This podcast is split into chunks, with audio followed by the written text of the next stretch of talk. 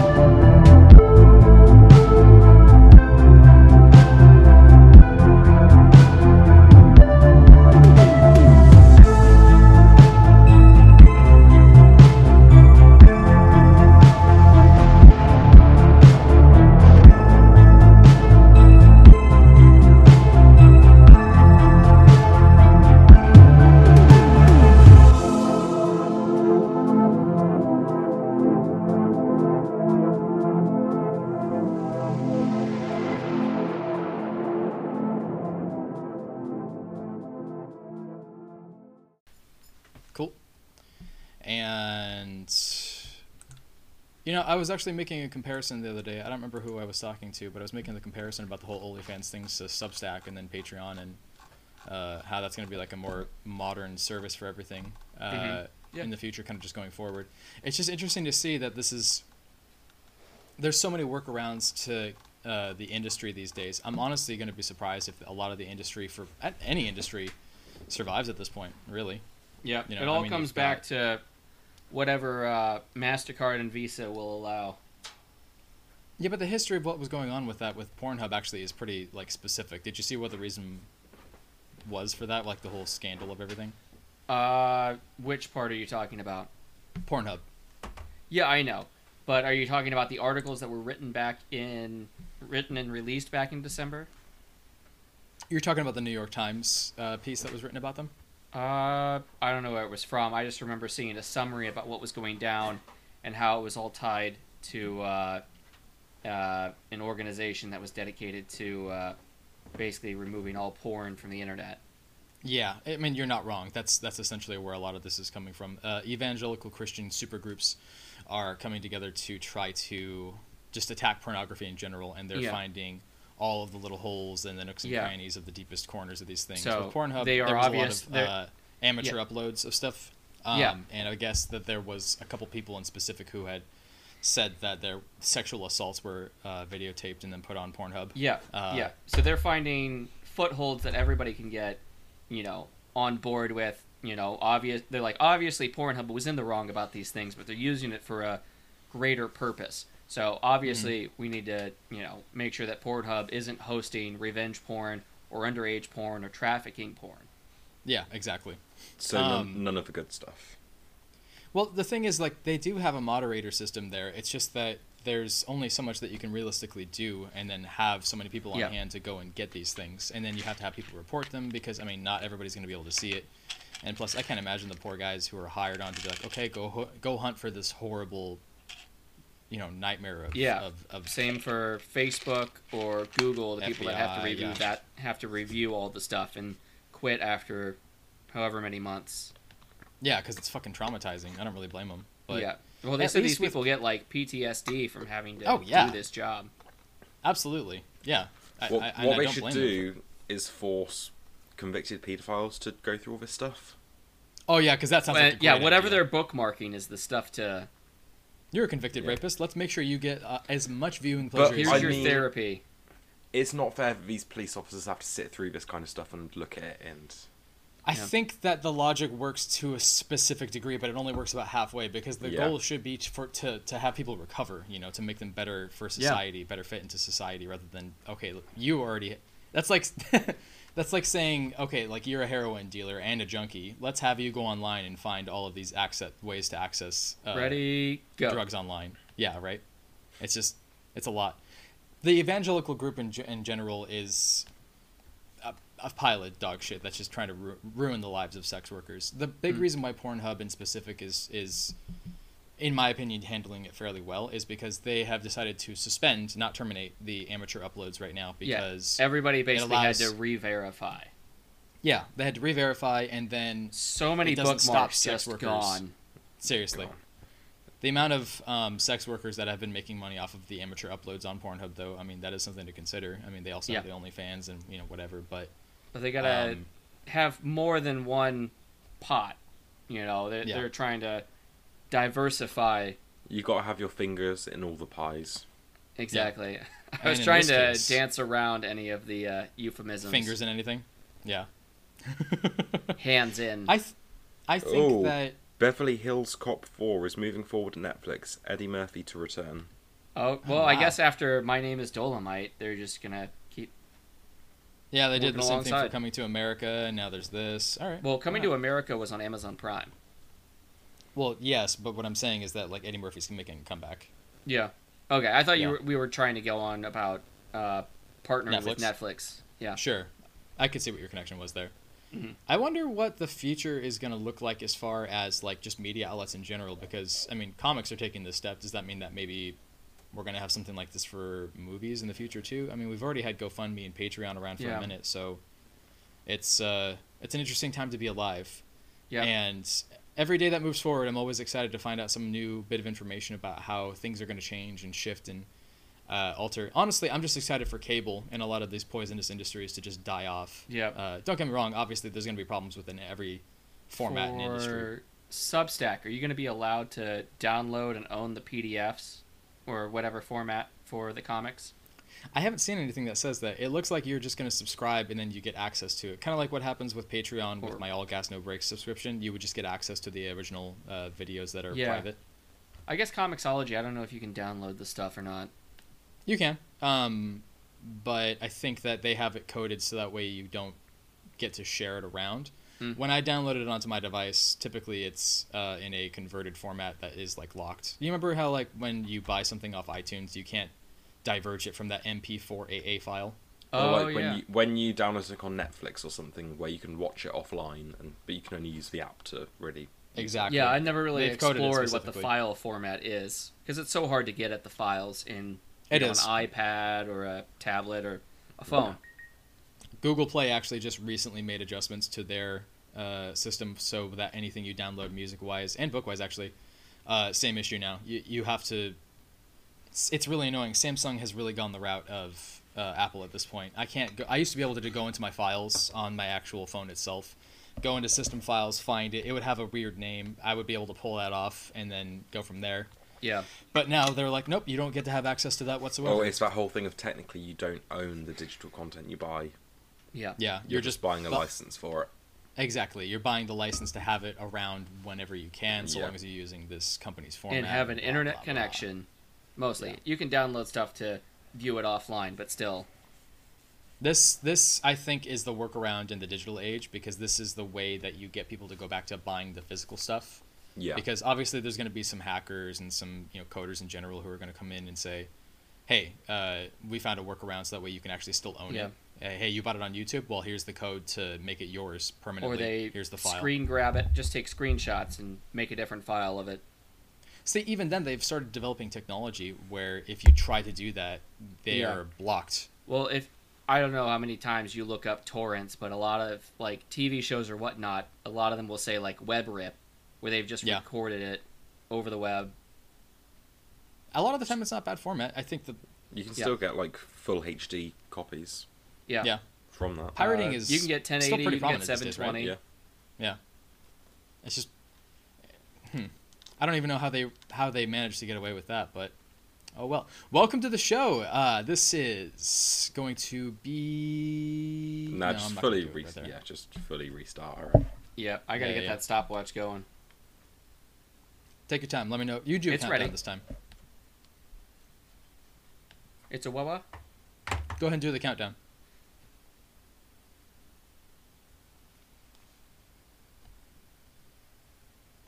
Welcome back to the show, guys. I'm Tyler. I am your host for this show. This is The Cult of Comics. If you've never been on the show before, this is a comic book media podcast, and I'm joined by my usual cohorts, criminals, co conspirators. Sean, Josh, how's it going, boys? You're not supposed to tell people we're criminals. Yeah. We're Sorry, the radar. what I mean to First say rule is of uh, alleged. criminal club is you don't talk about criminal club. Exactly. What do we call it then? Tiddly. Sorry. Uh, uh, what I mean to say is I am We're pizza l- sluts. We're This is lacrosse Tea Daddy. buddies. The cross. lacrosse buddy. We hit our sticks against the balls and If you've never been on the show before, guys, my name's Tyler. I'm the host. I'm also known as Pizza Slut. I'm also known as TB. I'm also known as Get the hell out of here. You're not welcome. Exactly. That's He'll Sean. give He's you the also cough. known as he'll make you cough blood. I will. Goddamn right. He's also known as T Daddy. He's also known as Tiddly Winks One. He's also known as my favorite bear in all the world. Some days And- Sean's a bear, some days he's too. a twink. You go You back know, and I'm forth sorry. on He's that. my little otter. He's my little otter. You're right. That's my bad. Grow a little bit of a facial hair. I want to see what you look like. My, my Yeah, little it's baby. right there. It's he's got it like You What the five little- o'clock shadow? Yeah. Yeah, I'd love to take you into a gay bar and like have people argue about what you are. That'd be fun. And then of course we've got Josh, my favorite little uh, masked furry hey now. who's into wax play. Yes, that's what you are. Anyways, if you've never been on the show before, like I said, this is a comic book media podcast, and this is Monday, August 23rd, 2021. This is our comic book club episode where we're going to talk about all the comic books that we read this week. It's been an interesting week, and I think that we are going to start with Kang number one. Kang number one, uh, Kang the Conqueror number one, excuse me, by Kong. Jackson Lanzing, uh, Collin Kelly, and Carlos Magno.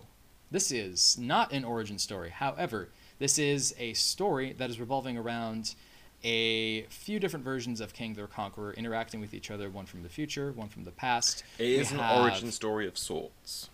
Sure. I do want to clarify for the audience, though. it's for a beginning and not- an end.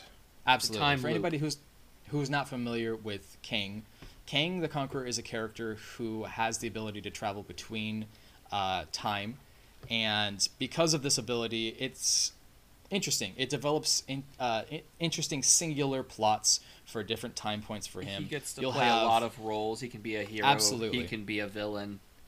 He has been on the Young Avengers. He has been a villain to the Fantastic Four. He has been a ruler of Egypt. And all of those characteristics and qualities about him can be seen repeatedly through different versions of history. However, because of the choice by Marvel to not have characters from different timelines create a time paradox, it has allowed for a plethora, a multitude, a multiversal multitude of different versions of Kang the Conqueror. And this story revolves around the very first time that Mr. Richards himself, in the what century is he in? Thirtieth. 30th, 30th, 31st? Yeah. Uh, making the discovery about uh, moving through time and essentially the precursor to him becoming Kang the Conqueror, interacting with the future Kang the Conqueror and traveling around and basically being trained to become king. This book caught me off guard. I did not expect to like it as much as I did. No. This is the Alright. first Kang thing I've ever read. Yeah. I only really read it because I know that Kelly and Lanzing are both good writers. Mhm. When given a chance to shine.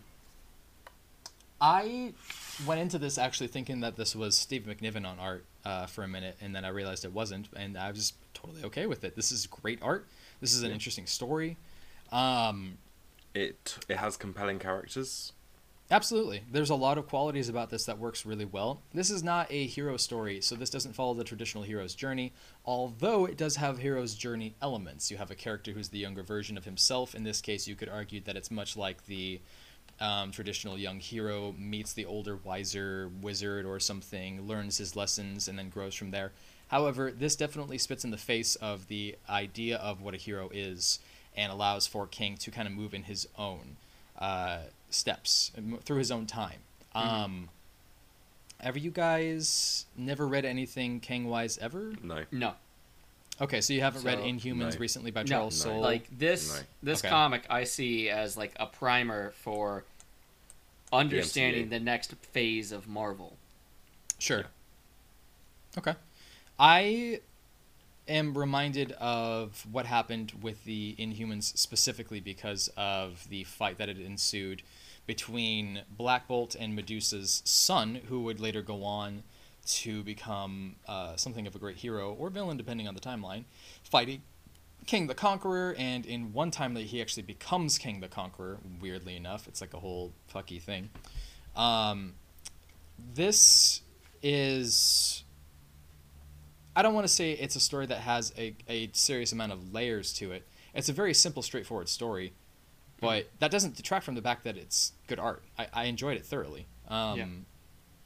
What about it in specific did you guys like? Uh, this first page, where Tell me. there's the war going on around, and they've taken this story about Alexander the Great and kind of turned it on its head. Where originally he conquered the world and he wept because there were, you know, well, it's more Caesar. Caesar wept because there were no more worlds to conquer.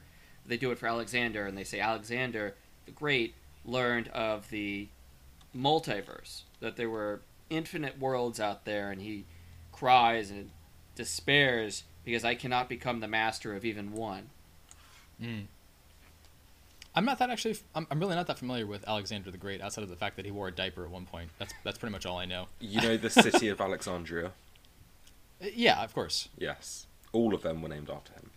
Yeah. So, the only exposure that I've really had outside of that, like a scene from that weird Colin Farrell movie, and occasionally hearing snippets about the original 1950s or 60s uh, Alexander the Great film. Mhm. There's not much else that I really know about it, but I don't think that you really need to know that in order to enjoy this Yeah. story. Well, we Um, have our Nathaniel Richards here, and he's maybe 18. I would say yeah. he does say there. 18. Yeah. Mm. Second Oh, page, he yeah, says, by the My time I name's read- Nathaniel well, it says Richards. by the- I just want Yeah, Oh, yeah. Well, he's at least 18. at least 18. Uh, I Mhm. think, what, Alexander the Great was uh, 23 when he hit his prime and had conquered the known world. You heard it here first, John. You're about to. You're you're ready. You're in the prime time of your life. Look Get at out what there, you've done. start. Look what you can do. Look at what you're Shit. capable of. And what are you doing? Yeah. They Not- almost not tried pillaging. to sneak in like two titles for this issue. Because they, they call it uh, Only Myself Left to Conquer, but then like the tiny portion on the side of the credits page it says, Is he out of time or just in the nick of time? Almost like one Well, of those that's- old like 19 I was just gonna say. whatever catchphrase or, or taglines. Do you remember um, what the original two titles for Moby Dick was? It was Moby Dick and the White Whale or something, Uh, or AKA the White Whale or something like that. how I learned to um, love the sperm. Yeah.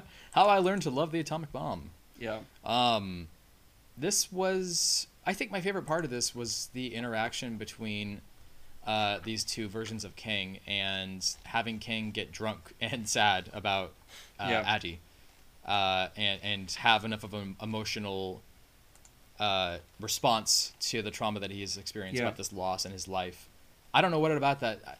I, I, I, I obviously really love the human elements of stories like this, but that to me was very believable Yeah. and not not something I guess I would see too often in comic like books, if you especially tried for story to about a villain. raise yourself from a young age, the ty- type of uh, friction you might experience. Yeah. I can't help but wonder if maybe this is an interesting little, like, itty bitty uh, allegory about generational trauma. Mm. I might be overthinking it. Obviously, I have a tendency to do that, but I, that's the first thing that came to my mind when I finished reading this. Was it doesn't seem like it's that deep of a book, but the first thing I think of is, I mean, he's causing the trauma to himself. Yeah. He's beating up a younger version of himself. He's trying to raise him to be hardened and, and way Yeah. worse than he ever was to understand Yeah. from his failures, which to me feels like a father trying to teach the son, you know, be better than me, but also I'm a piece of shit and get and I like to get drunk and beat you. Yeah, I always wonder, you know, about these loops if it's um, going to continue to uh, trend towards a specific point, or if it will spiral out of control. If you've got this sort of, uh, I can't think of the word right now. I've lost the words. Uh, That's okay. Take your time. We got time Nah. on this episode. It's a Nah. short one. yeah, it's a math term. Don't worry about it. That's no worries. Uh, Yeah.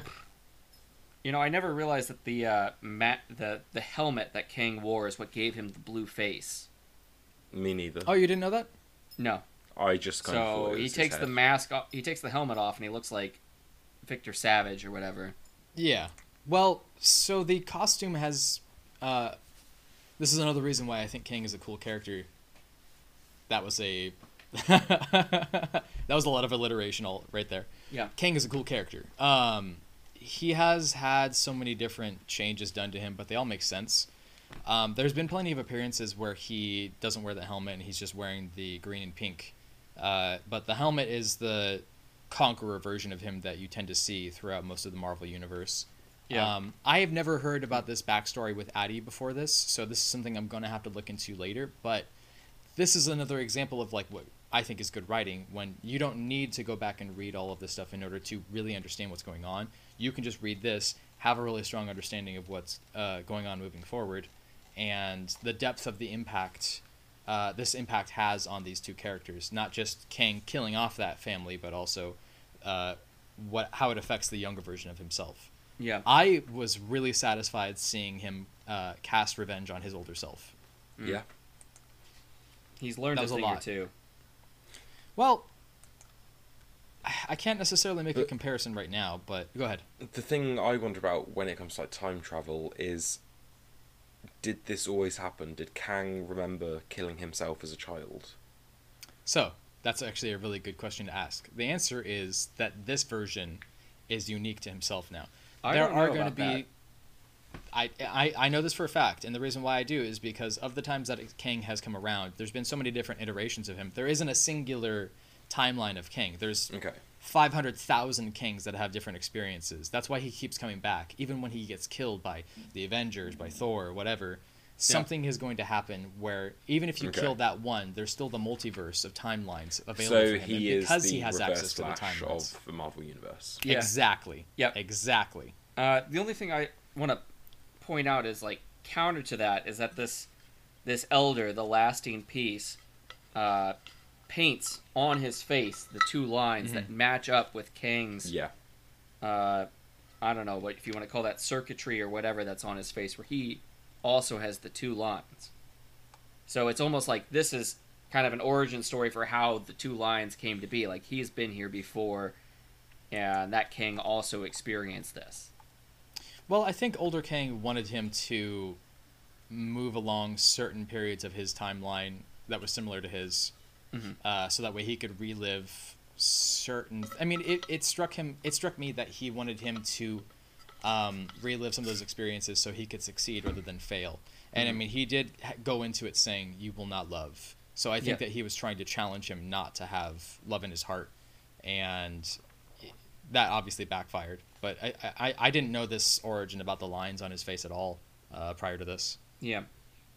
No. It just seems like too big of a you know I they're probably just like the artist is like oh the king has the lines let's put the lines on him, but it seems like too big of a coincidence to you know have the lines drawn on you like that as a kid and then you know Yeah. the older king having the lines. This is also the question of how much does destiny come into effect about these things? Because if Yeah. Kang implicitly over and over again is going to become the conqueror, or get the suit, or discover the He ability to seems time to travel. be the the controller of his own destiny. that's kind of the thing is like even in other multiverses there's still the destinies of each character that you can't avoid peter parker becoming spider-man uh, unless you have these like very. Yeah, random all of uh, the- universes you know, even though all of the what ifs and else worlds typically diverge from the normal paths, they still seem to come around to being like the origin story of whatever hero.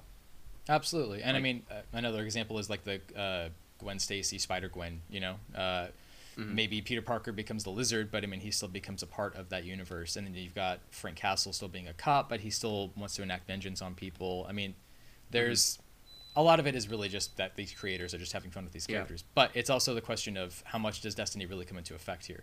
Yeah. So it's interesting to see it come to life here. Do we know anything about this weird civilization that we discover, the people? I don't know anything about it at all. All I I know is tried- that it's I tried googling lasting peace, this elder, but nothing. yeah. Um, it it it looks like this is suggesting that there was a civilization of people that existed with the dinosaurs, much in the same Yeah. way that they did with uh, like the Savage Land or something, or Ka-Zar or something. Yeah. I, I don't really. Know. I was yeah, it did kind of feel like they had gone into the Savage Land, but I was guessing like maybe uh, it was like Shi'ar people or something Sure. Okay. I, I wish I could tell you, but unfortunately, I do Yeah. not know. Uh, I'm gonna dig into it a little bit more, uh, either tonight or tomorrow, to uh, know the backstory just a little bit more. Typically, I just end up scrolling through the Wikipedia Yeah. pages, finding the issues, and then reading those. So Um, the the girl that he meets is Addie. The Yeah. woman that died that he was in love with was Ravonna, which was Mhm. Ravonna Renslayer that we saw in the Loki TV show. Yeah, yeah, absolutely. Mm. Yeah, there's a lot of moving pieces here. Wait, and sorry, it's- say again about who Ravonna is? Ravonna Renslayer was the lead uh, TVA person Yep. uh, in Loki. Uh, Mobius's boss. Yes. Okay. I know. Yeah, it's kind of weird to think about, right? Yeah. So Yeah. that that I had learned that part from looking up stuff for Loki was that in the comics Ravonna Renslayer is like sometimes his number two, sometimes his partner. Yeah. It's uh, this is this is a really good example of when it's uh, okay to go on Reddit and ask some questions, and then people will help you out with that.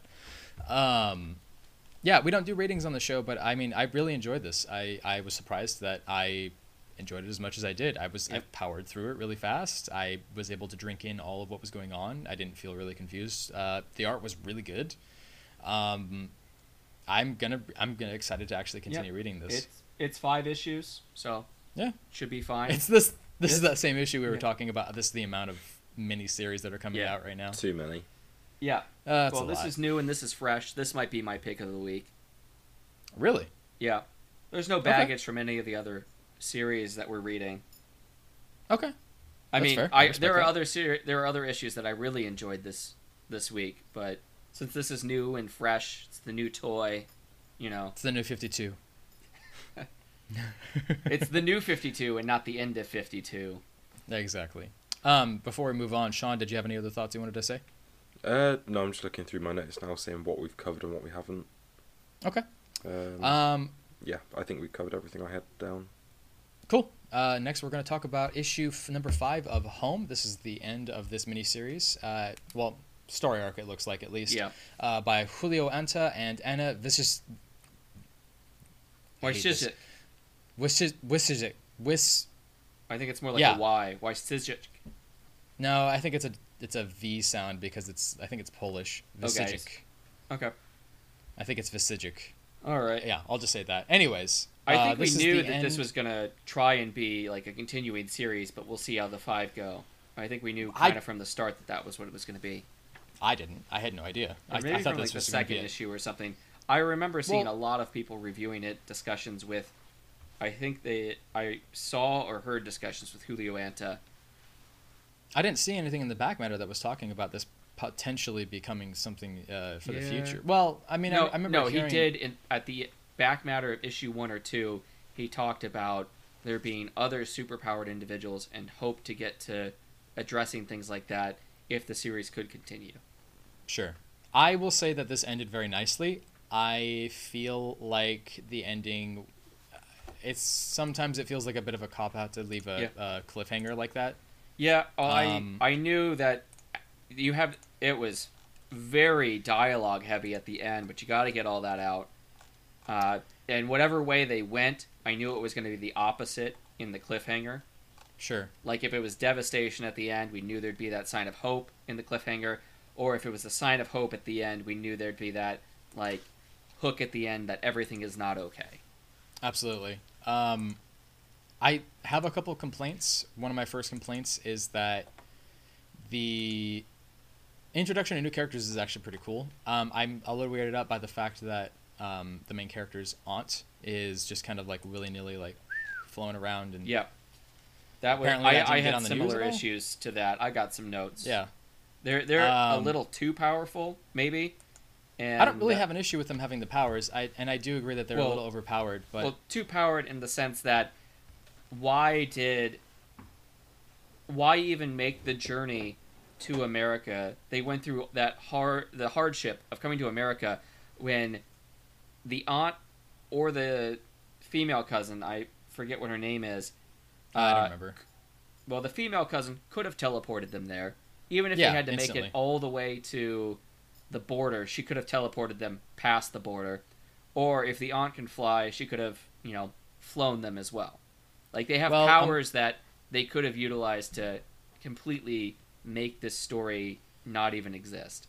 I think that the point of the story and I think the point of the journey in general was to get them to cross the border Yeah, so they well, they yeah, you come there need the legally journey- specific. You need the journey to have this comic, so I think they should have changed the powers of the aunt and the sister. It also strikes me that they wanted to keep the cousins a secret, so I mean there is that. Um, Yeah. I have a hard time with the address from the Texas governor, hmm and I just don't find it believable. Um, specifically because it's Texas. Texas is historically anti-immigrant, uh, Yeah. with especially within the last thirty years. And I get the goal of having power over. Yeah, well, you have the secret plan that we're going to lure them in, so we'll say all Yeah. this. Which I- mean, not a bad plot point, uh, not at all. I just I, I Yeah. find the choice uh, interesting. Um, I think I think this series could have benefited from a better uh, advertising uh, experience in general because I I mean we all went into this not knowing this was going to be superhero Yeah. oriented Right. um, which So- is not a bad thing necessarily because it's it works out in a lot of ways but I just feel like Yeah. this kind of felt like they didn't really know what they were going into what this was going to be going into and they were just kind of writing it Because I feel like with issue one at least, that was a really, really strong story. I felt the emotional weight of each page as I read it. Yeah And then you get to the end of issue one, it, it turns into a superhero story, and I didn't really like that. I was or just, just have him be the only person with superpowers. Yeah, Would then have issue something. two and two and three just made me fall more and more out of love with what I enjoyed of issue one, and then Yeah. it's what happened with We Live from Aftershock. Like you had this really like hauntingly beautifully written first issue, Just depressing. and then yeah, like We Live number one was beautifully told. It was a perfect issue. yeah And then you get to the end of about five issues, and it turns into a weird superhero, alien, we're here and we're going to Power save the world. thing. Yeah, we're here Because it was supposed to be the world and- is beyond saving. This is the end. yeah. it's just weird. this kind of goes to show that not all superhero comic not all comics should be superheroes No, Yeah. definitely not. So um I don't want to harp on it too much, but the Sure. the different powers they could have given it, like uh, I think the oh cousin's name was Camilla. You could have given her super speed so she could cover, you know, short distances or something to get them out of the situation and not have her have, you know, the teleportation ability. That would have been more is his limiting. name Juan Juan is the boy. Yes. yeah so I think that one one of his abilities is super speed and as well as fire Yeah. so yeah, he can kind of run faster, which is what we saw in the last issue. He can shoot fire from his hands. I feel like this could have been a. Uh, have you ever seen an American Tail? Fievel. Yeah. Love that. I Used feel to like- watch it all the time as a boy. See, me too. So I think that this could have followed something of a similar route with that, like a family seeking asylum, the journey, Yeah. using it in modern context, and then you could have had an interesting story all th- with that by itself. Yeah. I don't think that this.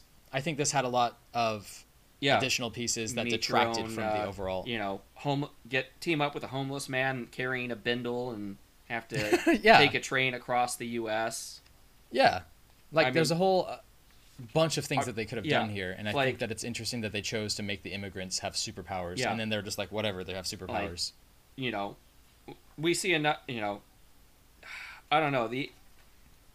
I think the uh, ICE agents can be enough of a bad guy if you're doing like a more literal interpretation of them, but these guys are just like aggro, fuck it all up kind of thing. Like yeah, they're speaking to him in Spanish, like, I don't want to shoot you, kid, as he's reloading his gun. yeah. Like, Well, what- where is I it? It's, uh, I don't. I gotta go back to I know what page you're talking about, but Yeah, I, I hey don't really kid, no one wants to have a- hurt you as he's loading his gun up. Yeah, but you know that he's lying. I mean, of course. I is. know mean, that, but it's still, it's so dumb. It. Uh, uh, I don't know about that. I mean, Like, what- the do you remember one person kid- who can actually speak Spanish to this kid, he's talking to him, being like, hey, kid, everything's gonna be okay. I'm gonna be okay. Well, not, not you, I mean- but Do you remember a couple of years back there was a uh, small black child in a park and he had like a BB gun or something, or whatever, and he was kind of just pointing it and shooting it at random Uh, shit. yeah, that was in I think Cleveland.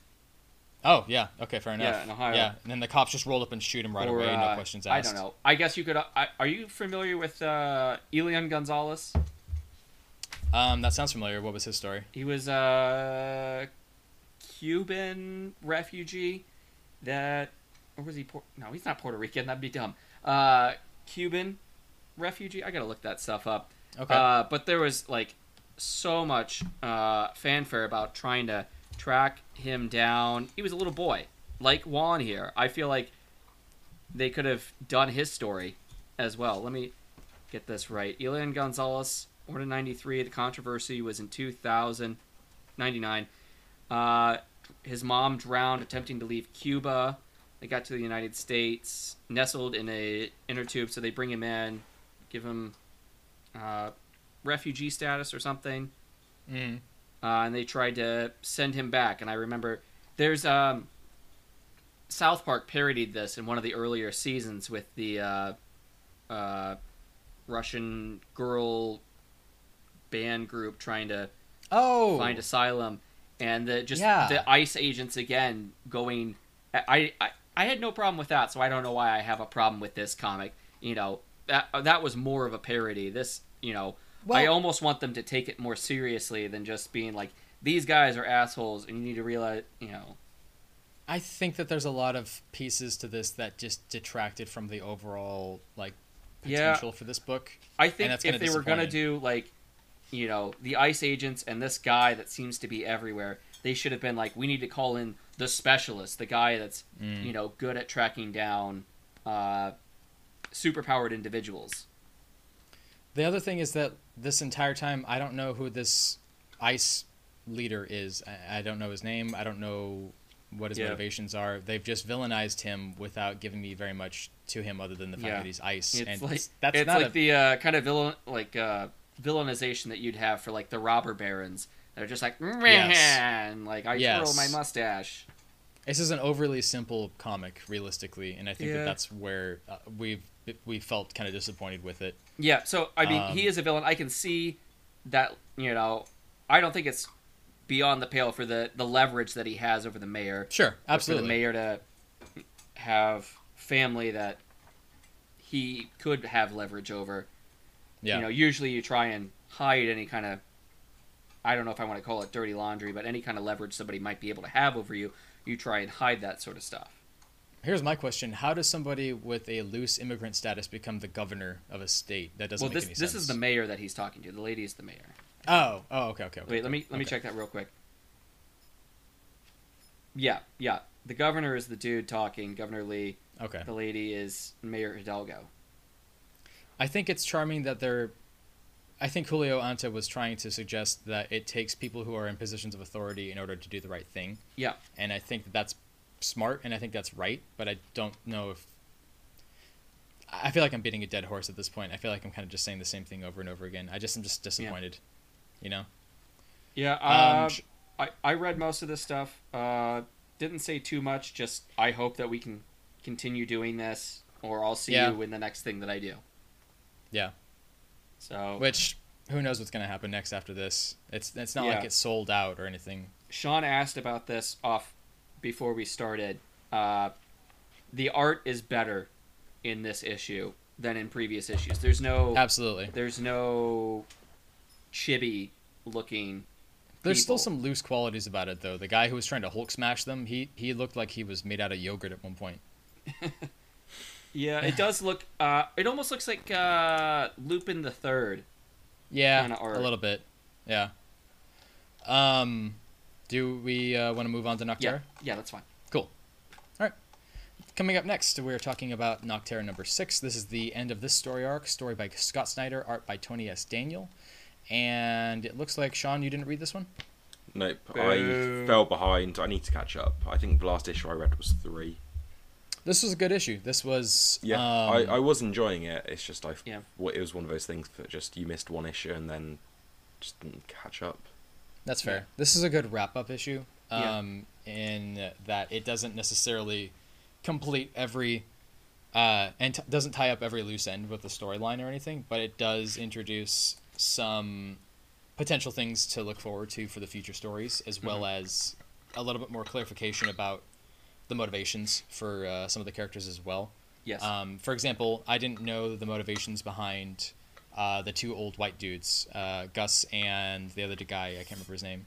I thought that was explained uh, in the previous issue, or two. So Gus's motivation was clarified, but his brother here is is explaining that. It- yeah, it does. It definitely does expand on it, but it was like one is the smart one, the other one's the one that makes a lot of money. yeah. He, I saw the potential, and he wanted to just hold on to it. Well, I guess instead of saying clarify, I should say it expands upon the scope of this character in the eyes of another. Yeah, and Yeah. where the story could go in the next arcs.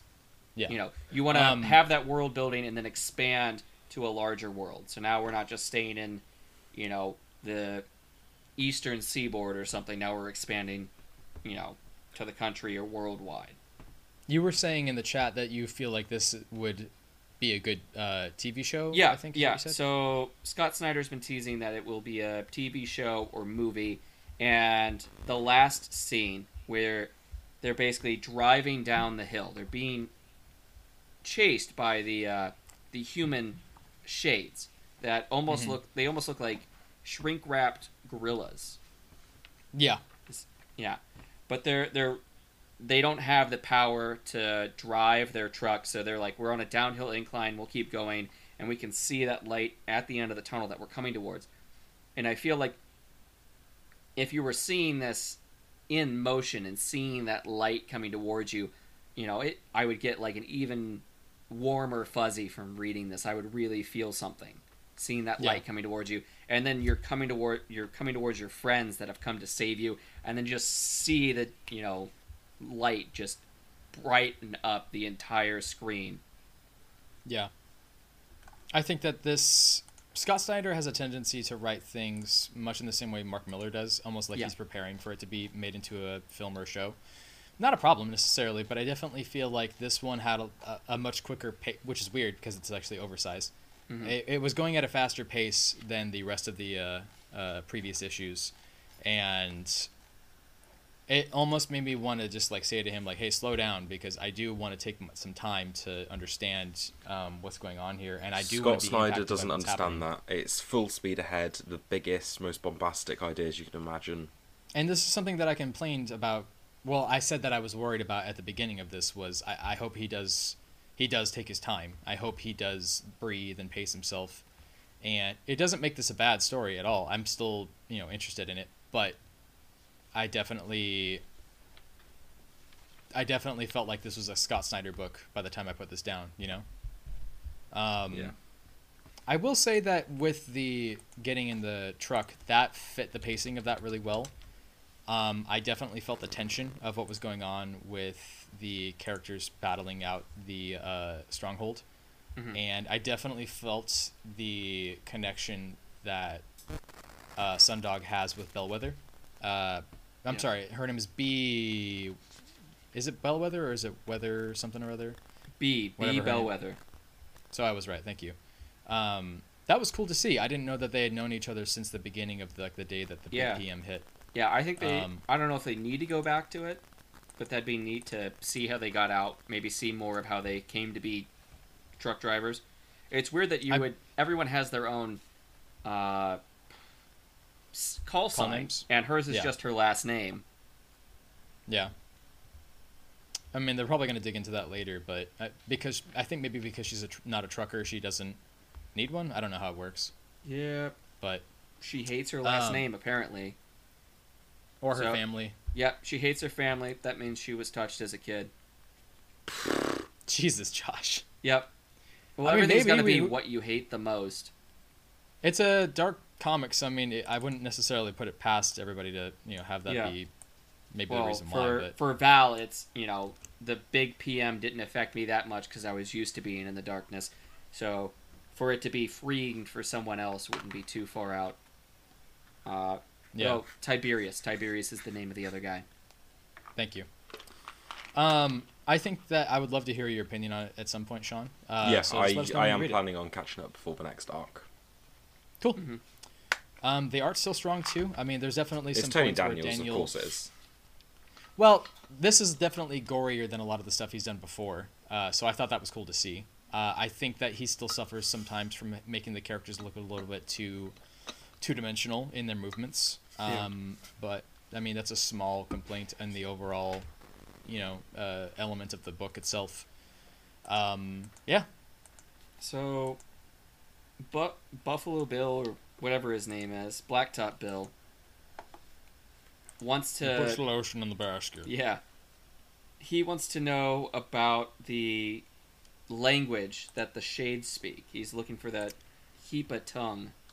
Yeah, I think that this is this is just me speculating. I think that he wants to be like stronger than the actual shades. Uh, That's just me speculating though.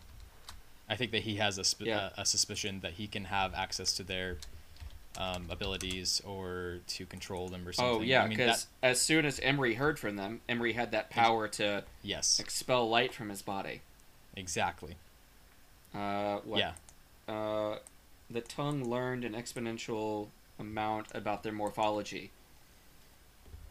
yeah, And Eos is uh, the name of whatever the next destination is, Mhm. where more rich people and scientists are. apparently, which kind of. I, I was reminded of Bird Box with this a little bit. I guess I'm wondering if this is going to fall in that route a little bit. Did you ever watch that movie? No, I didn't. I didn't fall into the uh, fanfare for that. It's not that good. Yeah, I I, th- I think it's it's depressing and it's kind of.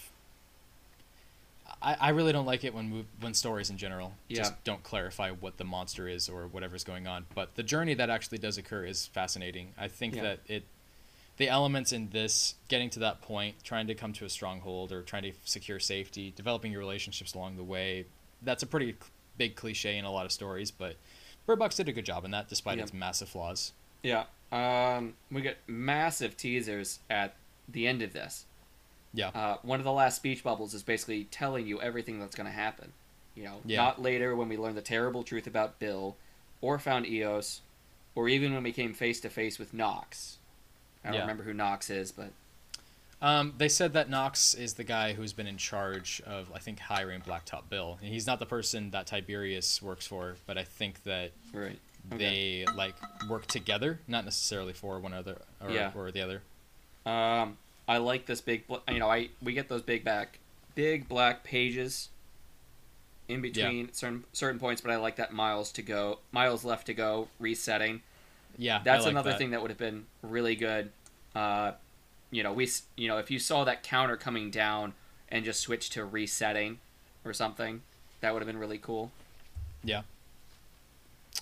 Um, I'm looking forward to reading this and the future of it because I think that this is uh, a really great time for people to make uh, creator-owned and independent works.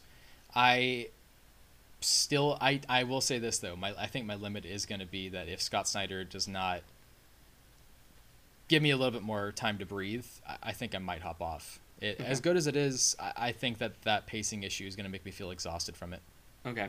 Oh, now that I'm seeing Blacktop Bill walk around on his own, it's like he just left his entire gang somewhere to sit this whole thing out. He doesn't really strike me as the kind of character who cares about people in his life outside of his Yeah, but Yeah. he had his whole entourage when he was driving around, sure and he didn't utilize that at all. He's just riding solo this entire issue. yeah how cool was it when gus turned and then tore up that dude Oh, Tiberius. Uh, no, Yeah. Gus. Yeah. Yeah yeah yeah Yeah, I don't know how pretty he held on that long and is basically i don't really like that not exactly cliche. a shade, but he's yeah something. he's almost a shade i don't know it felt a little cliche when he was like run The It's guy like, that oh, would know okay. the most about it is able to resist it for the longest. i guess i don't know anyways um yeah that's gonna be the wrap up for this uh, arc at least until we see issue number seven which when who knows when that's coming out Yep. Well, it's not uh, Um, advertised anytime soon. Maybe December. no not anytime maybe soon maybe they're taking a few, you know, a few more months off. Maybe this will be like Witches, where it just takes you know seven years until they even talk about it again. uh, coming up next, we're going to talk about Radiant Black number seven by Kyle Higgins and Marcelo Costa. This Wow. was a great issue. This was the pretty good. first issue I read this week, and I was so pumped about it. Yeah. Uh, it was one of the first ones I read. Yep. Yeah. This Sean, we've been book- talking for a minute. Go ahead. Yeah, this book kind of takes. It does what Invincible did, where some of the tropes it takes, it then. You think it's going to play into them, but it then inverts them and plays with them. Because I feel like no one was expecting the main bad guy to be left unconscious at their mercy at the end of this issue. Oh yeah. Mhm. Spo- spoiler alert for those at home. Like, You know, I I guess I didn't know what to expect going into this, but by the time I left it, I was like, yeah, that's fantastic. Like, I don't think this could have gone any better. See, you making yeah. the comparison to Invincible is fun because I think that that's a fair comparison considering how much uh, these characters are kind of just like figuring themselves out. It, it's more believably human It's- than a lot of. it's doing The to Power is good. Rangers. It's doing to Power Rangers what Invincible did to superheroes. Yeah. Yeah, I would agree with that. Uh, I, Yeah. Yeah. Well, they they teleport themselves bas- uh, to Tokyo. Yeah, and then And- someone makes the comment about the Sentai. Yeah. I mean, you can see uh, ordinary gods in one of the Yeah, advertisement yeah, yeah, yeah. panels. I love Yeah. that. in the uh, I don't know what the square is. Uh, anyway, uh, there was the giant conversation that we have between these four characters, and uh, is it Marshall. Marshall basically says, "Hey, fuck you," but he says it in the robot language. Uh, volume one of the trade came out, and in the back of that is a translation for the entire language. So if you translate okay. some of these uh, robot languages or whatever you want to call it, it will translate into actual English. It's not just gobbledygook. Not something that they just like filled in because they didn't want to actually like make the effort to Yeah, write it in. It's not random. Okay. Cool. Um, I don't know how to feel about how easily they kind of. Well, I guess it's not easy that they captured this villain, but I definitely think it's an interesting choice to have it just be so circumstantial that they were just like, oh, I guess What we, a we crazy random happenstance. That you're I mean, able guess I don't to have a- teleport above us, but something happens that you're not. He got too into it. He was too into the kill that he fell the rest of the way and fell to Honestly, Earth. the the thing that I found the more captivating was the fact that Marshall is uh, figuring out the powers with uh, the Pink Ranger uh, Yeah. as the uh, as they are. Um, that was a lot of fun. Yeah. Yeah. yeah, Yeah. a lot happened in this issue. Even A while they're lot, doing actually, like yeah. it's It it's almost nonstop quick. fighting, but there's still a lot of dialogue. Did I miss anything about the beginning here? Was there like an opening sequence that um, like clarified some of the uh, interactions with uh, these other characters as well, or am I confusing that with the previous issue? What do you mean? I feel like I'm remembering that at the beginning of this book there was some uh, like looking back on the uh, interactions with the uh, old elder gods or whatever the hell they are. Uh, am I wrong here? I think You're I'm wrong. confusing that with something else. Yeah. Okay. Um, are we speculating anything about what's going to happen next based on what's going on in this book? I the book has been so unpredictable that I don't really know what to think. I don't know what to predict. Yeah. Like no one would have guessed the main character would be written out in issue three and No, replaced with not another character. Are you Like, guys? I- uh, sorry. You're forgetting. Go ahead, Sean. No, it's okay. You go on. I was just kind of rambling.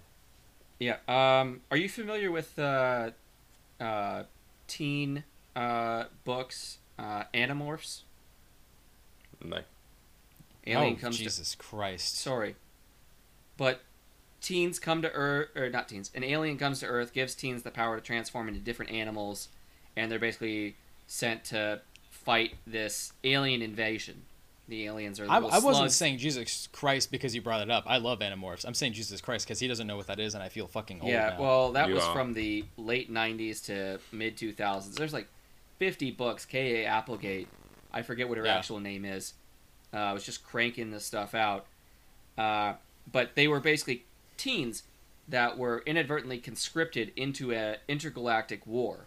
Like the the final uh, scenes of that series are basically like taking their spaceship, giant spaceship like this, kind of like in uh, episode eight, and basically like set a collision course is like one of the last Mm. things.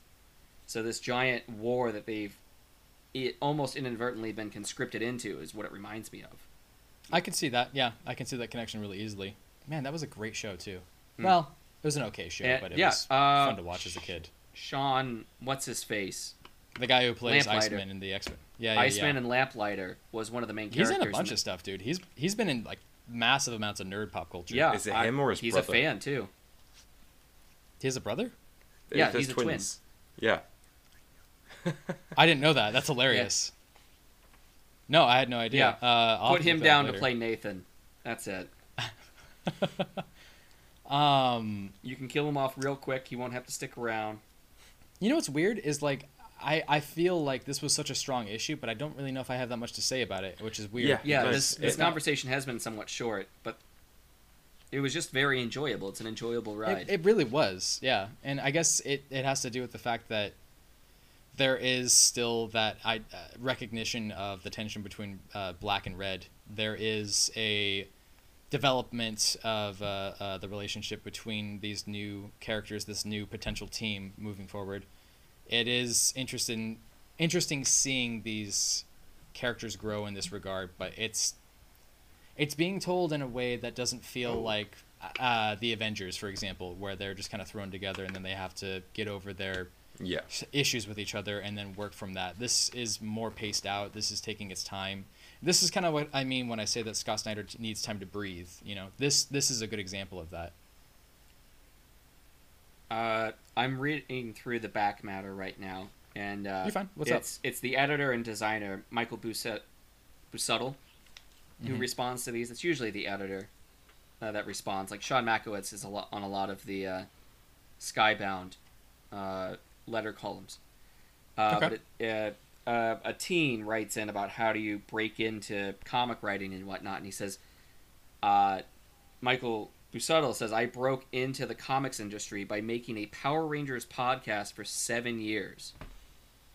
Jesus. All right, guys, we only need six more years. Yeah. yes. We're nearly there. Okay. Um, I don't really have anything else to say about it. Uh, do you guys? No? I have no idea what this back matter is. The uh, the Unleashed Echoes of Sorrow. No Since the idea what you're talking the- about. The the last six pages here are supposed to be some comic that this is the third installment to, but I don't know if I've seen the first two. Um, they like, are uh, in the back. They're in the back of previous Radiant issues. Are they? Because I don't remember them Yeah. at all. This is like Commanders in Crisis all over again. All right. Um, I guess we can move on. Uh, let's talk about uh, Nightwing number 83 by Tom Taylor and Bruno Redondo. Oof. Sean, Masterpiece. Sean, this was such a good issue. It was such a good issue. Josh is a terrible person for not reading this. I am. Josh, you're a I, terrible I need to go back and read reading the this. other 82 issues. No, you don't. Don't even you just read the Tom Taylor stuff at this point. It's just it's it's Tom Taylor. Taylor. It's I how just want to. this? Tom, the, go for all, it. all I can say about this issue is that scene where he jumps out the window, swings around the helicopter, Yeah, and then like that is one of the most just like vivid action scenes I've seen in a comic book. Dope. See, like you're highlighting that, and my thinking was about Batman holding the framed photo of him with Alfred Yeah. and talking to. That was great too. Uh, those are the moments that I treasure in uh, stuff like this. Like I think about um, the end of Flashpoint, where Flash catches Batman like Yeah. almost falling over because of the letter, or even in the previous issue where Batman is like, "I'm gonna fucking hunt down whoever's got my fucking boy." Like that. That's just that shot Man. yeah.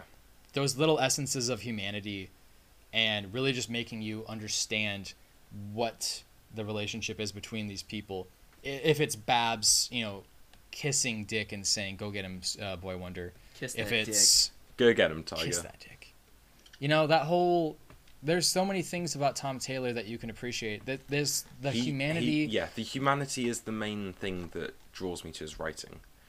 absolutely He writes his characters in believable. He really writes emotion in there as a key aspect of the writing. He's not like, Mhm. okay, we're coming into this issue and doing a big action scene. He's like, okay, we're coming into this issue and telling an, an emotional story with an action set piece happening at the same time.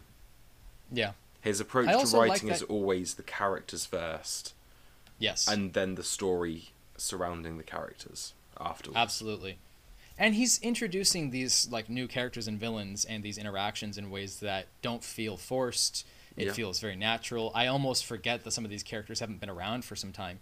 Um, I also really like that in a way he's kind of confronting the online complaint that Batman with his billions of dollars can just like solve all of Gotham, Gotham's uh, issues.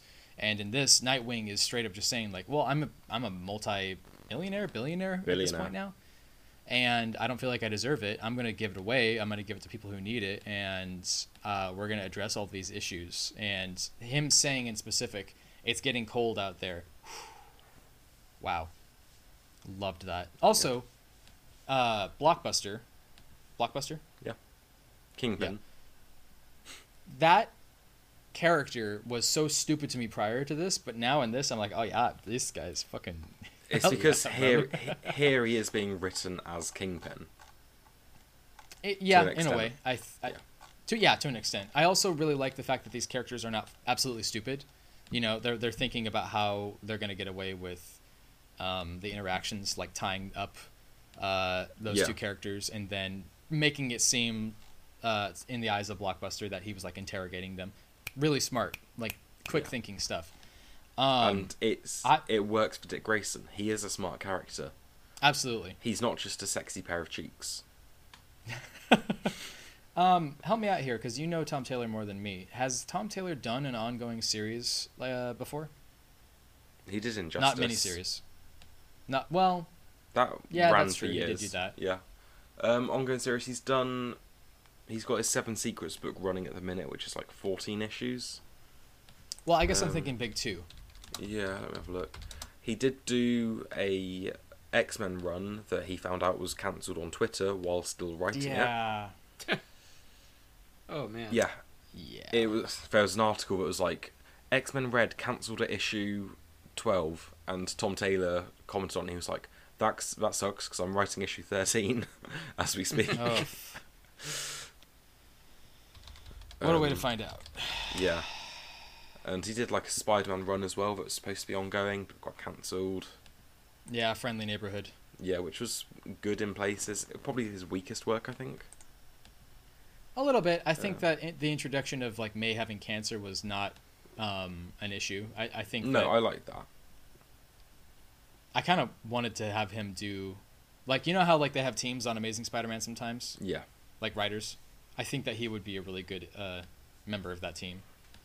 Um, Um, he's. If you count Deceased, because there's been like 30 issues of that now. yeah, I guess I don't know. I guess I'm I'm asking No, I if think he's this done is like the first proper big run he's done. Something. Oh, he did Earth 2 for a while. Yes, I loved what he did with Earth Two. Oh, that, that was only 12 great. issues.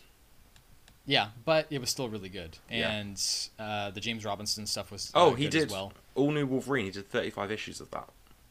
I'm. How can I forget that? That was. a How great could you forget too. that? How could I forget that? I'm a failure. on. All right, I'm turning in my nerd card. My bad. Um, I think that the best way I can put this is when you go and you get a superhero comic, you want those superheroes to be good. You want them to be heroes and and do the right things and make you feel inspired and care when they fall down and care that they inspire others. And Tom Taylor is doing exactly that. We also missed a big part of this issue to talk about. He goes Which to is- Superman for advice. You know, I I guess I wasn't that surprised by that just because it makes sense. However, I do want to point out something really quick. Highlighted quote from Superman is I might be going away for a while. Yes. Ooh. Shit. And he's also Tom Taylor's also writing the ongoing Superman book about Jon Kent. Well, they've been teasing us long enough. But it hasn't been discussed in the uh, PKJ book yet uh, about him potentially leaving. So this is confirmed that Warworld is going to happen. He's going away. It's going to happen now. I mean, we kind of knew anyways, Yeah. but this is this is that precursor moment that we've been waiting for. Yeah. Very exciting. But yeah, I just really liked how. Because Superman and Dick always did have a friendship before New 52. Yeah. Night Nightwing's name comes from a superhero from Kandor, Nightwing and Flamebird. I forgot that. Yeah. Yeah, they always had this like sort of brotherly relationship. I'd say not brotherly. Yeah. Well, yeah, Superman's his big brother, kind of. Yeah, I could see that. Yeah. And then since New Fifty Two, they've not really interacted a whole lot. So it's No, nice. It's nice to see them in a place where Dick would go to him for advice again. Which you would kind of think of people in the Bat family that would do that. Nightwing would be the one to do that the most often. Yeah, You know, he's he's the most wholesome. He's the most um, optimistic. you yeah. know, which is also highlighted in the uh, Batcat issue this week. Um, let's see here. Shall we move on to Supergirl? Yeah. Cool. Supergirl, Woman of Tomorrow, number three by Tom King and Bilquis Evely. Wow. This was amazing. Josh, did you read this? He did not because he's terrible. Why are you this way? I'm Why sorry. I just can't are? put Deep Beyond down, guys. I, I didn't I'm expect like, this to I cover read genocide. Superwoman. Sorry. It's the delay. You're fine. I was just gonna say that I don't. I didn't expect this to deal with genocide. No. I mean, And- what at goes all, and hand in hand, like Supergirl and genocide? Well, I mean, you're not wrong necessarily, but I guess it's just interesting to see that this was kind of overtly like telling the story while also being like, "Hey, Yeah. I think this is one of the best issues Tom King has written of anything. agreed, agreed." Like the way the mystery Really? is weaved throughout, the way it does build up, the fact that it is essentially a one-shot issue. Even Basically. more than uh, he's doing uh, Strange Adventures, isn't he? Yeah, and that's a Yeah. really good overarching story. But I think just as a single one issue, this is the Oh. best single issue he's written of something. Okay. I agree. Just because it's relatively self-contained. It's about um, the whole story is Supergirl and this young girl she's kind of taken under her wing, planet hopping to try and track down this girl's parents' killer. Krem of the Yellow Hill, I think his name Yes. is. So this issue dealt with them arriving at a town that supposedly arrested Krem a few weeks before, but they're all being very hush hush. They're like, "Oh no, he was never here," kind of thing. hmm And then Supergirl's like, "There should be another race living here. Like, why? Where have they gone?" And There's like all of these uh, hints and uh, Yeah. little Easter eggs or what have you Hmm. about. Um, yeah, an the, entire the, the mystery part. is there. The clues are Yeah. seeded throughout. mhm. Um, yeah, and it turns out that there was a genocide of the other alien race, and it's very yeah, dark. Apparently, yeah, an exterior uh, alien species had come to their planet, which historically was genocidal in their behaviors. And this blue race of aliens that Supergirl is interacting with and is trying to uncover their secret uh, made a deal with this genocidal uh, exterior race, uh, thanks to the uh, help of Krem, who they let go. Uh, they pay off the genocidal race half of what they usually would pay in order to make sure their species isn't destroyed, and then offer up the um, minority groups of aliens who are purple. And they even identified that these these purple aliens are put into lower income areas, housings, less fortunate circumstances in general, and it just it, it very much is a direct like you can make a comparison between the redlining of neighborhoods in the U.S. or even about um, the SS traveling to other countries. I mean, you can make various comparisons throughout human history about what this could be, but in overall encompasses that. But the thing about that that makes this issue good isn't all of that. It's how it ends, which is Supergirl's new partner realizes the scope and realizes that it doesn't matter that she's Supergirl. It's the realization that this is everywhere at all times, and you can't be a hero Hmm. every single time. Though it's just too big. The last words of the issue are, "It's too big, we're too small." Exactly. And Hmm. that's the thing that makes it good. If the ending pays off, this might be Tom King's best book. Maybe. It's Who I, knows? I, Six I- issues? eight. Eight. Like I loved Mr. Miracle. I loved Omega Men. I love Strange Adventures. I I'm really loving stuff Rorschach. Yeah. Yeah. Yeah, Rorschach kind of last issue let me down, Okay. but like this has just been such a. It's fun while dealing with heavy tones. Absolutely. Like, and it's not like it's like an overly preachy book or anything. I mean, it's it's very much telling its Yeah. story while allowing some of that And- subplot and background plot to come into the foreground. before this issue, it felt like the least Tom King book he's written. Yeah. But then this issue was full Tom King. Yeah. Mhm. It's also interesting to have him write about these tones and frames and experiences instead of coming from the uh, lens of somebody with uh, trauma Yeah. and having a little bit more of that fantasy element. It, it it it it shows his strengths as a writer, which nobody can deny at any point, anyways. But it's awesome being able to see him step outside of his comfort zone and do something that's different, while still feeling like Tom King. Yeah. Oh, just while we're on the topic of Tom King, um, a few hours ago he posted on his Twitter. Um, it was just close up of a speech bubble, and he said, "First lettering on my first creator-owned comic. Holy shit, this is very real." Hell yeah. So it's on its way. It's coming. Why does he keep saying that it's his first creator-owned book when he's done? Sheriff Babylon's Yeah, co-owned by DC. It's Eh, not. that's fair. He doesn't fully own it. yeah, that's fair. Okay. Yeah. Um, we can move on to the last comic of this uh, week that we all, uh, well, most of us read. Superman and the That we all, number two. except Josh. Hey man, I guess it's just uh, no DC for me this week. Apparently. Why don't Well, you want uh, to be happy? Why is it that you don't want joy? Why are you this oh way? yeah, Why? I don't get joy if I don't get DC comics. Correct. Correct. Sorry, let me Superman just go and back Authority and read my. Deep Beyond comics.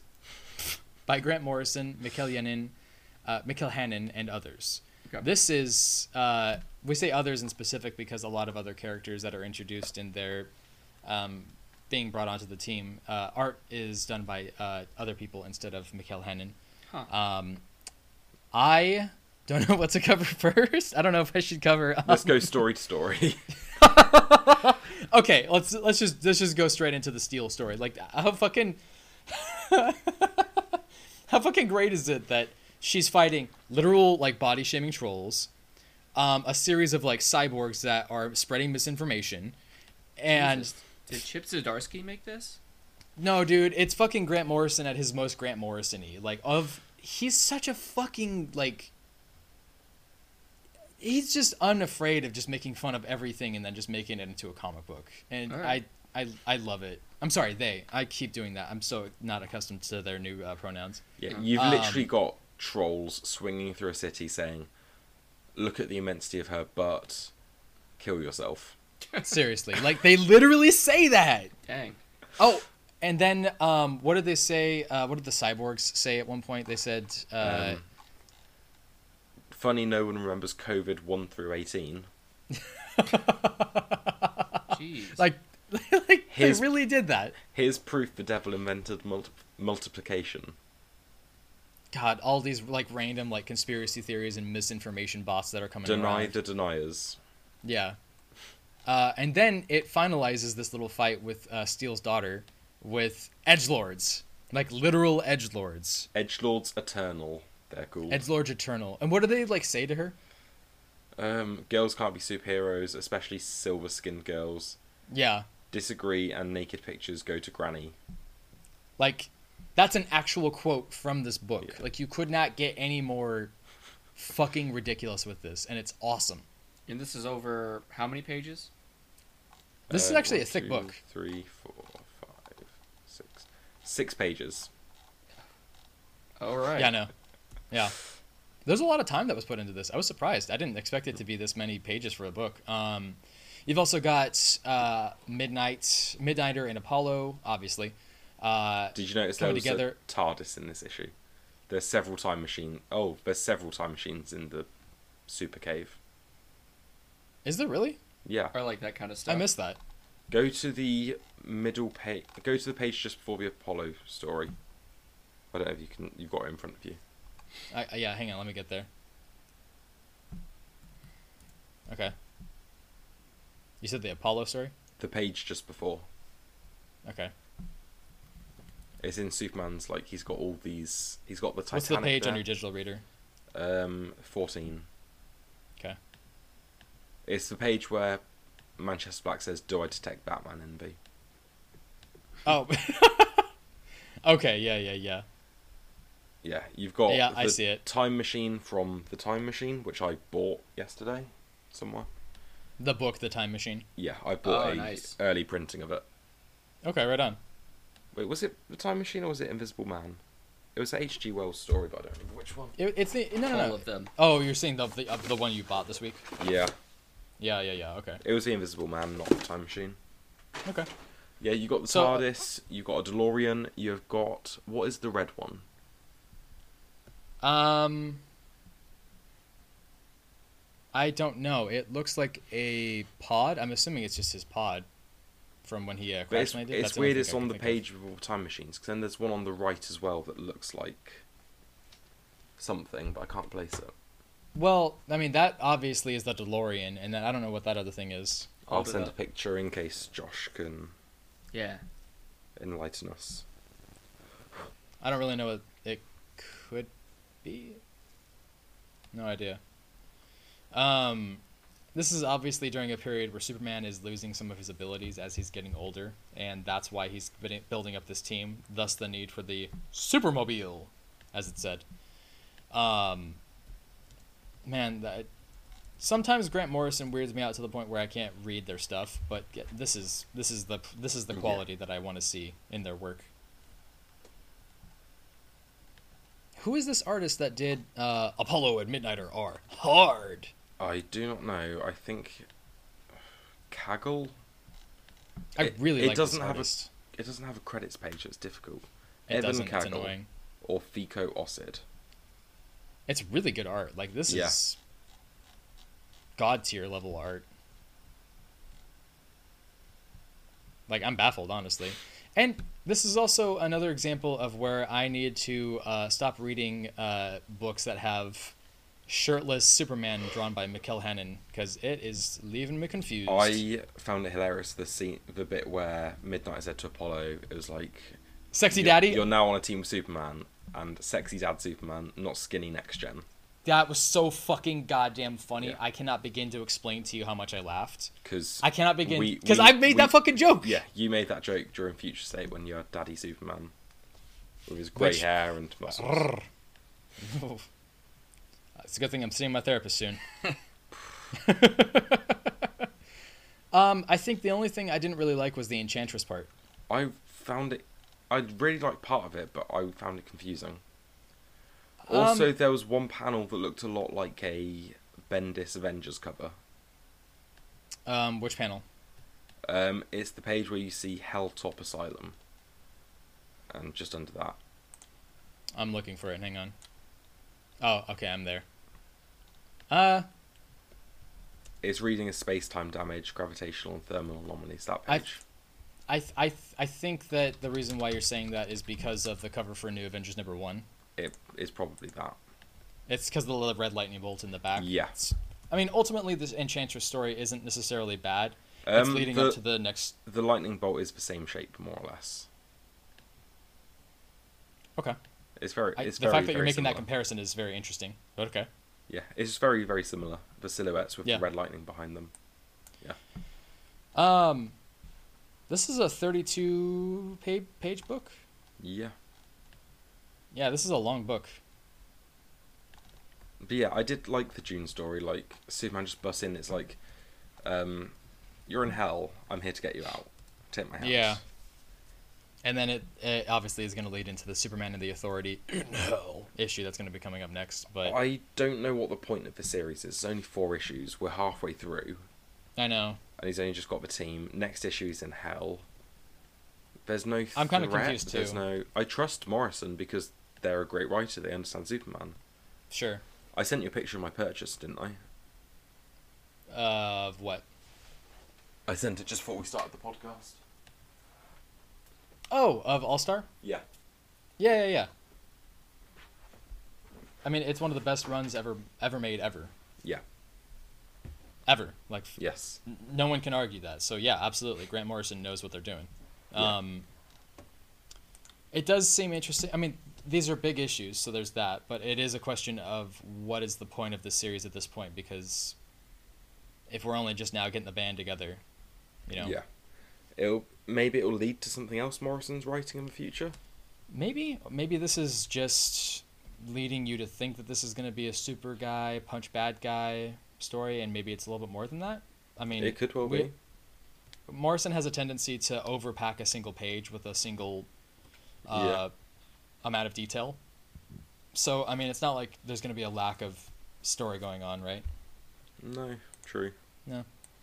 Yeah. If anybody should be reading this, it's Josh. Yeah, I looked through Yeah. the first issue and I was just kind of mad about it. Well, you're a terrible person. Yeah, yeah, we say that to each other all the time. I'm going to give you your address to the mafia so they can finally find you. The only question is, which one do I give it to? The Russian, the Irish? Don't know. Who knows? Anyways, point being, this is a really fun story that's going on right now, but there's also a really interesting element of allowing new-ish artists to kind of show up as well. And uh, Travel Foreman's been a he did Lemire's Animal Man run back in New yeah, he 52. did. Yeah, Yeah, I don't think Uh, they're particularly new artists. I just I guess I've not seen them around in a minute then. Yeah, but it's kind of that question of like, what's the point of this right now? Because as much as I'm enjoying this, I can't Yeah. help but wonder what's going to happen next. I could just love this singularly for the fact that uh, Black makes that gay joke about being 48% gay. Just for that line Yeah. alone, that was hilarious. Or I could love it for the edge lords. Like, there's a lot of things to love Yeah. about this, but it's a question of where is it going to go. Um, yeah, I guess we can uh, wrap up there and then talk about our shoutouts this week. Yeah. Cool. Who wants to go first? Go on, Josh. Fine, I'll go. Fine. I what? What you want? So you want? You want a piece of this? You want a piece Oh. of dish? Yeah. It's on. I got Oh, uh, on. time before time number four. It was an issue, so that's why I'm shouting it out. Story of your read- life. I have read this issue, and it was an issue. Uh, it says very clearly, no refunds. God damn it. Oh, I, I just wanted sorry, to point that out. Josh. Yeah. Um. I think there's like maybe two trying to bust down the doors. The kids that breaking in, they're just clawing at the doors. Uh, they keep hinting at certain connections between characters, and they just don't come out and say it. I'm Mm. like, these two are probably siblings, and this guy probably, you know, dick these people over. And you're supposed to put these together, but I hate that, and I wish they would just come right out and state it obviously, because it's not funny. It kind of seems like this series is going about the way that I thought it was going to. Yeah. So, it's gone like full circle, and nothing's changed. Yeah. And they, they basically have like a stripped down TARDIS that they throw this guy into. What is it with the TARDISes this week? Tardai? Yeah, TARDISes probably. I don't know what the country Okay. of origin is. Who are you calling a Tardo? and they send this guy out in time. So nothing changed. Like his whole journey had no point, and uh, they're like, "You got to earn back all the money you lost us, or I'd kill you." Right. But it's like, why not just kill him and send somebody else in the issue, Mhm. just in the series? So I'll pick up the next two and whatever. uh, I'm just messing. I swear to God. Sean? Uh, I read Flash seven seven three this week How was it? um, by Jeremy Adams and Michael Conrad. Will Conrad. Um, it's really good. This book has been really, really enjoyable the whole way You through. sent us screenshots of it, so Yeah. Um, yeah. Instead of the normal punching the bad guy to take him down, Wally like stopped, spoke to Heatwave, talked him down, made sure he got the help he needed. It was a really, yeah. It's nice to just. It's nice to have a book like this where yeah okay. it's not all punchy. There is like human moments in it. It's a very human book. Okay. And I, can sent you that, that. I sent you that page where Wally's like sat at a computer and he's like, "Oh, I'm so bored," and then he gets all excited because there's a fire somewhere, and he's like, "I mean, oh no," and then he just smiles and runs off. I like that. Yeah, like there's comedy in this book. There's heart. There's yeah. Would I compare it to the comedy and heart of Nightwing? No, but I still really enjoy it. I can respect that you feel that way. Um, I'm torn between my shoutouts because I read Gamma Flight 3 and Black Hammer Vision 7. Um, I think I'm going to shout out Black Hammer Vision You, 7. you can shout out two if you want. No, I'm just going to do Okay. one. Black Hammer Vision 7 uh, by Cecil Castellucci, uh, Melissa Duffy, Bill Crabtree, and Nate Piekos. This was a very meta book. This this was dramatically different from all of the other Black Hammer Visions books that I've read so far. This uh, revolves around a character that has not yet been introduced. Uh, she has um, rainbow powers, basically, that was uh, enhanced by Yay. a moonstone. Exactly. Um, but that's not what the plot of this is. The plot of this is that she is a comic book character who has been sidelined and underutilized for years. Character creators of actual comic books are in this book. Their faces are blacked out. They have interactions with the actual comic book characters themselves. This character feels conflicted because she doesn't understand why she isn't being written into more comics. Um, she ends up hanging out and playing poker with a bunch of anthropomorphic animals and feeling frustrated because she thinks that she's a strong supervillain. She ends up taking over and making her own origin story, retelling it, making herself more powerful, more interesting. And overall, it's an interesting meta book that seems to kind of talk about the industry as a whole and how even though so many characters, so many things are going to be made and created, it doesn't always mean that these good, interesting characters are always going to be used, and sometimes they just get lost in the in the uh, pages of time.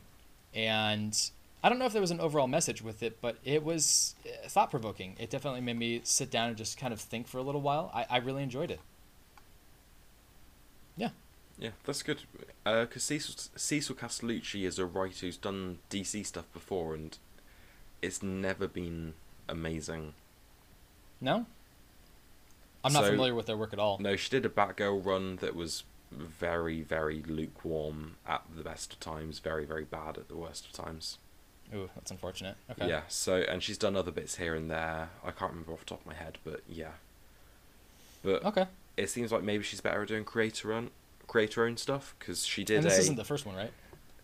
Um, she did Shade the Changing Girl, Right, that's what it and was. okay. that that got a lot of praise.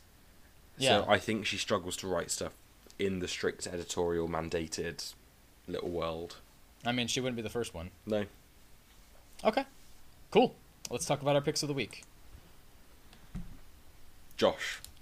Josh. Josh. Josh. Josh. Who, me? Man. Ugh. I- I keep going back and forth between Radiant Black and Kang the Conqueror. Kang the Conqueror, it's new and shiny. Radiant Black was a great issue. So, uh, I don't know. Was there. I think there was a. Uh, no, wait. No, there was not a Deep Beyond issue that came out this week. So I, I think. swear to God, Josh, I'm going to fucking. I'm going to get your wife. Hey, now. Listen, Let's let's not go there. she's a mother. I know she's strong. Yeah. Yeah, she is. She's a good Irish woman. I don't know what that means, but okay. Strong like a potato. Strong. All right. What are you Uh, thinking? You gonna go with Kang? Yeah, I'm gonna go with Kang. Probably a good choice. Jo- uh, Sean? Um, it is a very tough week because all the ones in the running are all the books I read this week because they were all very, very good. Mm-hmm. I am going to go with. What are you going with, Tyler? No, no, no, no. You get to make your decision. You don't get to base it around mine. I am going to go Superman, woman, Supergirl, Woman of Tomorrow, number three. Superman, Woman of right Tomorrow. on. I was actually gonna pick that. Um, It it was it was great. it really DC was. It was a very, very. progressive. Yes. Superman wears skirts, It's probably happened before. probably. It's Pink almost like The. Simpsons. Like Superman did it.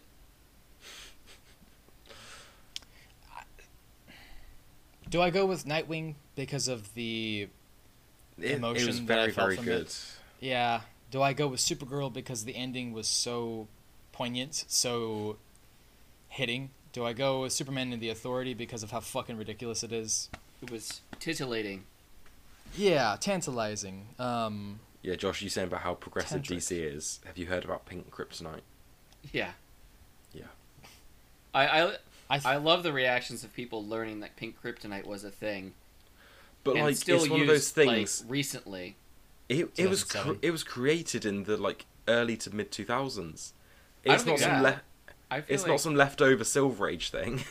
yep. I thought it's it was a- created much earlier, strange but still used like relatively recently. It's No. it was invented in like 2003, 2007, something like that. If it was a leftover Silver Age thing, you can kind of think, okay, product of its Forgiven. time. But Yeah. no, it was invented in like 2003. Not long ago. I think I'm gonna go with Nightwing '83. Um, this is the story right now that has solidified a, a love that I now have for Dick Grayson, and I'm gonna choose Do that. you love Dick? I love Dick. You know I love Dick. Apparently, the pink kryptonite was supposed to be satire, satire of the Silver Age comics. It, it is, and I Yeah. think that most people kind of miss that, but you know how people are. They discover one thing, and i- if they don't read comics, they'll discover it later on Fox News, and then they're like, "Bah, I have feelings My- that don't matter the- because I don't actually." The embodiment of my father-in-law.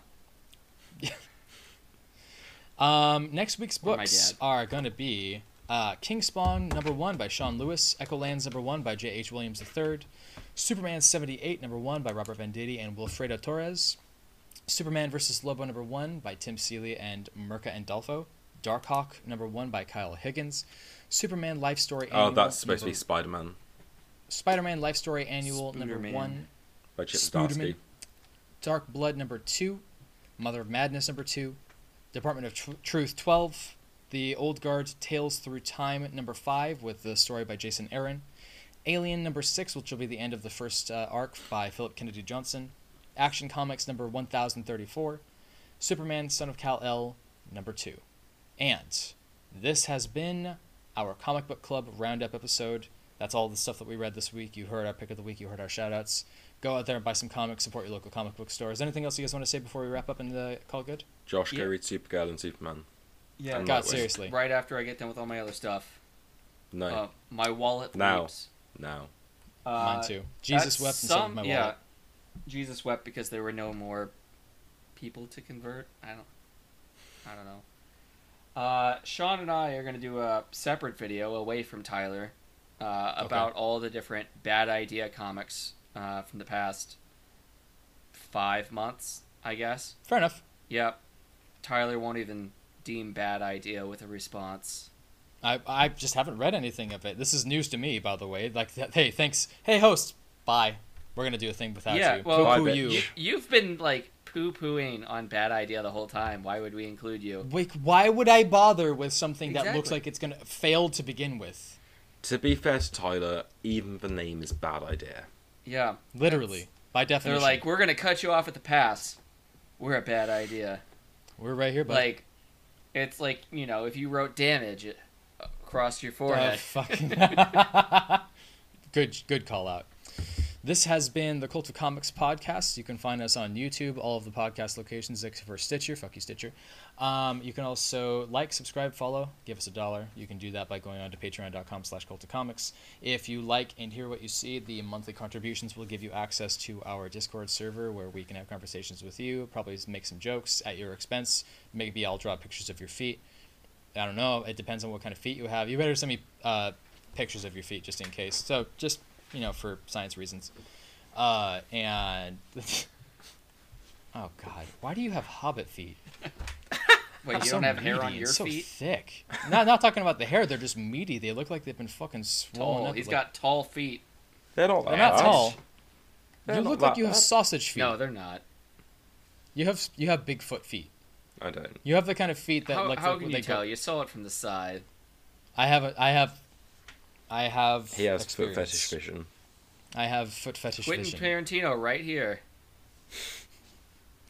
This has been the Cult of Comics. Uh, hey thanks for Quentin, checking us cast me. In what? His next movie.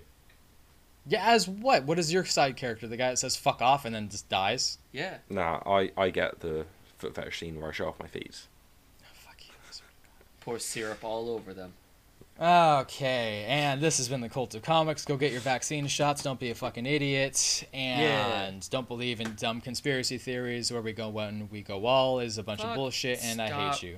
Stop no, I'm not up. gonna stop it You're- because people are they're gonna fucking think that you- idiots. people are gonna think you're supporting them. No, here's the secret. I am Q. It was me the whole time.